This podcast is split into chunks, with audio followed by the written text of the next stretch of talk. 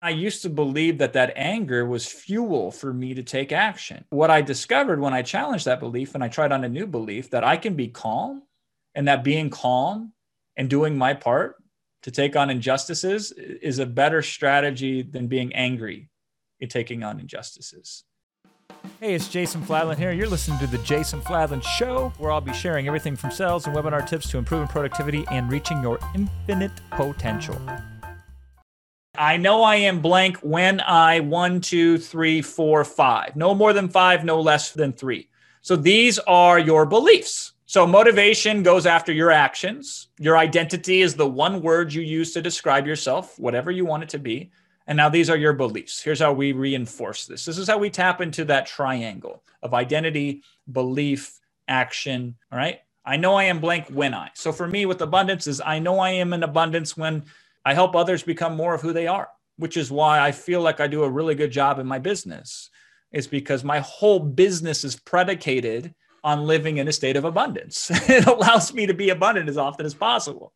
So I, I know I am in abundance and I help and I recognize that and I honor that when I help others become more who they are.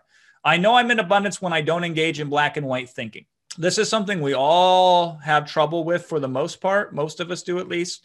Uh, and I have discovered that black and white thinking has never been very empowering for me and it's usually not for most other people. So when most people say, you know, you either succeed or you fail, that's black and white thinking. I often say with clients is what percentage of failure will you tolerate? And they're like, what do you mean, Jason? I'm like, is it 33.2%? And that alone will break them out of more often than not that prison of black and white thinking. So people will categorize themselves. I'm either an introvert or I'm an extrovert. Well, Jesus, that's it? We can only be one or the mm-hmm. other? I'm introverted in certain situations with certain people, and I'm extroverted in other situations. If I get a better night of sleep, I tend to be more outgoing. And if I don't sleep so well, I tend to be less outgoing. To categorize the totality of human experience based on two words, extrovert and introvert, does us no justice. But that's an example of black and white thinking, right? And I found very few problems in life are truly black or white, one or zero, binary, all or none.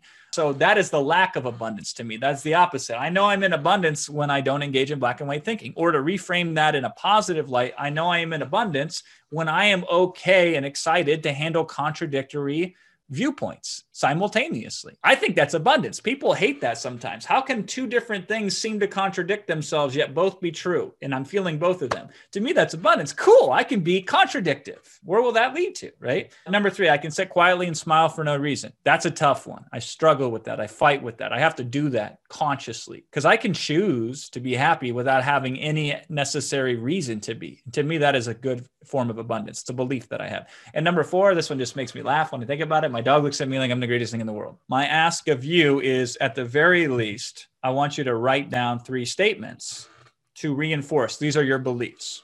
So your identity is I am blank. These are three statements that I believe to be true or that I decide in a moment that are going to be true. And then these are the motivations in terms of empowerment, connection, and status or achievement that will help me. That's the majority of it. So I'll give you some other beliefs, just general beliefs that I think can be helpful to you. I believe human beings are capable of doing great things no matter what. Now, is that true? I don't know if it's true or not. It's my belief, though. I can choose to believe that. So we have millions of beliefs that have gone through our brains that are just patently false. And we never question the validity of them. But yet we're so concerned often about the beliefs. Is it true or is it not true? Right? I believe that human beings are, are capable of doing great things no matter what. Doesn't matter if it's true or not. I believe it. And so, damn it, it's my belief, period. And not have to justify it to anybody, right? I believe I don't have to justify it to anybody. Okay. I believe that my life is better if I'm in states that I enjoy. So, and I, I struggle with this one. Oftentimes I will get upset and I'll go on in a rant and I'll be enraged at some of the injustices that I perceive in the world, right? Something like one out of seven people on the planet suffer from lack of fresh water and food on a daily basis, right? And I used to believe that that anger was fuel for me to take action. What I discovered when I challenged that belief and I tried on a new belief that I can be calm and that being calm and doing my part to take on injustices is a better strategy than being angry in taking on injustices. I have never really found a usefulness of anger as an emotion that can't be replaced by a different emotion that feels good while I'm emoting. It's hard. And I get angry all the time still. I wouldn't say all the time. That's black or white thinking, right?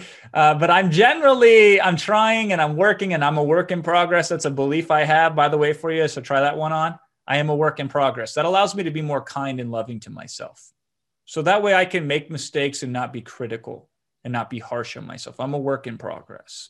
Uh, it's not an excuse to behave in a way that harms others. Certainly, that's not what I'm trying to advocate here, but it allows me to live my life where I'm more calm and I'm more compassionate and I'm more focused. Because what I've discovered is that there's nothing I can do with anger that I can't do just as well, if not better, with a different emotion. The only difference here is I feel better while I'm doing it, not hopefully I feel better after I feel miserable. Anger is the emotion that I'm trying to lock up right now, not in a negative way, but to say, anger, you you can go ahead and sit out over here. You're not the only tool in my toolkit when it comes to getting pumped up. Because I discovered when I was angry, I get mad at the kids and yell at them. Well, guess what? They yell back. They mirror this state. if I'm not angry, they can still be angry. Uh, but what they're going to discover is their anger doesn't necessarily get them what they want, and I, I, my day isn't ruined, or my moment isn't ruined, or my minute or my hour isn't ruined, right? And so those are some of the beliefs. So it's really powerful to have these meta beliefs. So meta beliefs are beliefs that are universally true to you across the board. But for now, let's look on some of these more micro beliefs. Beliefs three to five related to specifically the, an identity that you would love to step into. All right. And I just got one more thing for you. This is kind of extra credit. This will feel weird to a lot of people. The good news is that it's becoming more and more mainstream, right? Because this is weird. There's a concept I learned in NLP, uh, neuro linguistic programming. And so I've been a very, very avid student of NLP. And one of the concepts that they codified uh, was this concept of anchoring, which is you can take a behavior or you can take a feeling and you can associate what's called an anchor to it to where you can connect it to the feeling or the mindset. And then the theory is you can fire off this anchor. What's challenging about this whole business of teaching and training and coaching, it's so intellectual. I'm giving you cerebral instruction. I'm telling you intellectually how to do stuff, but we generally learn through experience more often than through intellectualization. So that's a feeling, it's a physiology. So learning by physiology is more empowering than learning through education. Unfortunately, it's not as portable, right? I can't put all of us in a room and just feel you through it. That would be more effective than talking you through it, by the way. So we utilize anchoring, a massively complex way of doing anchoring even with voice tone and delivery are anchors that I utilize when I communicate. But on a small level, these are some anchors that I would love for you to pick one of, right? So sticking out your tongue after you do something to reinforce the behavior, the identity, or the belief that you want. Flexing the left bicep, self high five, belly laugh, blowing a kiss, fist pump, saying yo, Adrian, like Rocky would do, uh, popping a cheek like this uh, snapping a finger, taking a bow. I think of Macho Man Randy Savage, the, the wrestler that would go, oh, yeah, you know, uh, butterfly hugs are these things. Uh, strumming an air guitar uh, or an air bass if you want to be extra creative about it, and yeah, actually patting yourself on the back, right? So here's how we reinforce this behavior through a physical, physiological association. So when I feel abundance, I will flex only my left bicep that's i'm only going to use that anchor for abundance. I'm going to bring consciousness to it and then it will pretty soon i'll be able to capture it. So anytime during the day if i'm going to catch myself feeling abundant i'm going to flex just the left bicep. That is my anchor to associate. I'm abundant let me reinforce that if i reinforce that then i will tend to want to feel that more often and pretty soon it will become unconscious it will become natural it will be a default state because right now you have default states some of them are empowering to you and some of them are not so empowering. So the way that we reinforce a powering state is with an anchor. It's the most efficient way that I've discovered. All right. So if you want to feel empowered, you might say, every time I feel empowered, I give myself butterfly hugs. You do that 10, 20, 30, 40, 50 times, and pretty soon you can reverse this, by the way. I can step into abundance simply by flexing my left bicep because one will trigger the other. It's very Pavlovian, right? But you can utilize one of these in order to step into your feeling and then make it real and make it accessible. And pretty soon you can trigger it whenever you wish to. Uh, this is how you replace something as a default state. I know it's weird. It will feel weird for most of you. All right, so I got one last thing for you, and then we're going to wrap it up here. Uh, this is the actual worksheet, but here's day one connection with self. I am blank, whatever that empowering identity that you want to step into. I see it, I hear it, I feel it, and then optionally, I taste it and I smell it. Put that in there. It empowers me too. you put that in there. It helps me achieve, you put that in there. It improves my relationships by, you put that in there. I recognize it when, so give an actual state or an actual experience or an option that is likely to come up so you can recognize it. And then when you recognize it, you say, I capture it by, and then pick one of the anchors that I just gave you. All right. There you go. So that's the end portion of the formal structured training for today of the challenge of the Unite Challenge. Now, what I would like to do, let's spend a couple minutes because on one hand, this stuff is simple, but on the other hand, it is also complex. Uh, you will find that some of the stuff seemed so easy when I said it, but becomes very difficult when you play with it. Uh, and that's natural because I've done this thousands of times. So here's a great example. So Flora says, should it be a trait we have or one we want to have? It doesn't matter. Really, the exercise is this identity is going to make me the most of myself that I can be. So if you have it, you can maximize it. You can anchor it up. You can amplify it. If you don't have it, but you want it, you can put it in place. The cool thing about this exercise is you can do it as often as you want. So I have thousands of identities for thousands of situations that I've cultivated uh, and I've created. At first, I would do this manually, consciously, like I'm teaching you to do. But after a while, you'll find that you can do this almost instantaneously if you exercise it enough, right? By the way, yes, this is one of a kind Dan Gable painting behind me. Uh, so this is an anchor for me. It helps me step into a state when Dan Gable won the 72 Olympics and didn't have a single opponent score a, a one point on him when he won his, his wrestling Olympics. Never been done before, never done since. So I tap into that state of determination in peak performance when I sit here and work. Uh, I used to be over there on my other wall, but I moved it here. And then the actual another one here is, the, is a Picasso. Um, it's a lithograph from a Picasso sketchbook that uh, I believe a Chagall, yeah, that Chagall did, and oh, which is another famous artist. It's a great example of an, an art of utilizing negative space, but it reminds me to consider the opposite or to look at things from the uniquely different perspective. So these are literally two anchors that I have set up in my office and in my workspace that are here that I can uh, build around me. So that's environmental. That's a whole different strategy that we can talk about.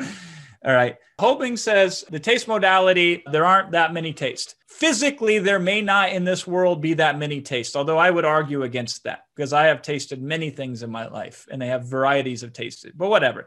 But uh, imaginarily, you can make a taste whatever you want it to be. You can invent your own taste or you can substitute taste. And again, none of this is is scientifically specific it's just because i know that if we bring in senses which is an easy exercise it's more likely to make the experience feel real and if it feels real it's more likely for it to grab and show up in your life see we're really combating with new experiences, new mindsets, we're trying to overcome thousands and thousands of experiences you've actually had on a daily basis. This is not a fair fight. it's not a fair fight, right? Uh, your negative programming is like a, a Coca Cola ad campaign with billions of dollars behind it, right? And your new positive programming you're trying to replace it with is like a grassroots local advertising classified ad. It's not fair. That's why I try to employ these strategies to kind of make it a little bit more fair. Because if I can make it fair, you're smart enough to know what one better suits you, right? You try on this you try on that, you're like, wow, this makes me feel good. This doesn't make me feel good. I want that. But until you can make it to where you're comparing the two evenly, you only know what you know. And what you know is what you feel. And so I'm trying to even the playing field a little bit to give you more options and more opportunity. Uh, what I've discovered is a lot of suffering comes from inflexibility, meaning when you feel like you have no options, you feel trapped, uh, you feel fixated or stuck that's what I've discovered where most human suffering comes from. And so, what I attempt to do is just to provide more options because if I provide more options, then you feel like there's opportunities and possibilities. And if you feel like there's opportunities and possibilities, you're going to seek to be in a better space or a better location. You're going to move towards that. That's just basic ways of how we're built. Okay. Uh, how do you choose between many identities you want to cultivate? Uh, great question. One at a time. Uh, that's how you choose. Uh, so I'm a big fan of what I call the coin flip strategy. Pick two of them, one's heads, one's tails, and flip a coin. And this removes your own pressure of choice. It relieves you of the responsibility of having to make the right decision. And then it allows you to move forward. Uh, so that's a tactic, if you will. So, San- Sanjita, thanks for asking that question because what really lies underneath that question is if I may be so bold, I, I believe when you say, How do I choose between many identities I want to cultivate? My guess is there's something underneath that that says i'm afraid i'll pick the wrong identity. And if you do you do. So then pick another one. I'm not charging you by the identity. I should right? Five dollars in identity. If i put five bucks and said you had to pick the right identity because it costs you five bucks each time you do this exercise right? Then that would be a little bit more stressful. The identity is free to try on. And you'll know if you like it or not. Think of this as a dressing room. Try on different identities before you take one and own it and step into it okay Hey, Jason Fladlien here. Thanks for listening to my podcast. If you found this helpful at all, please leave me a review. And thanks again, and stay tuned for future episodes.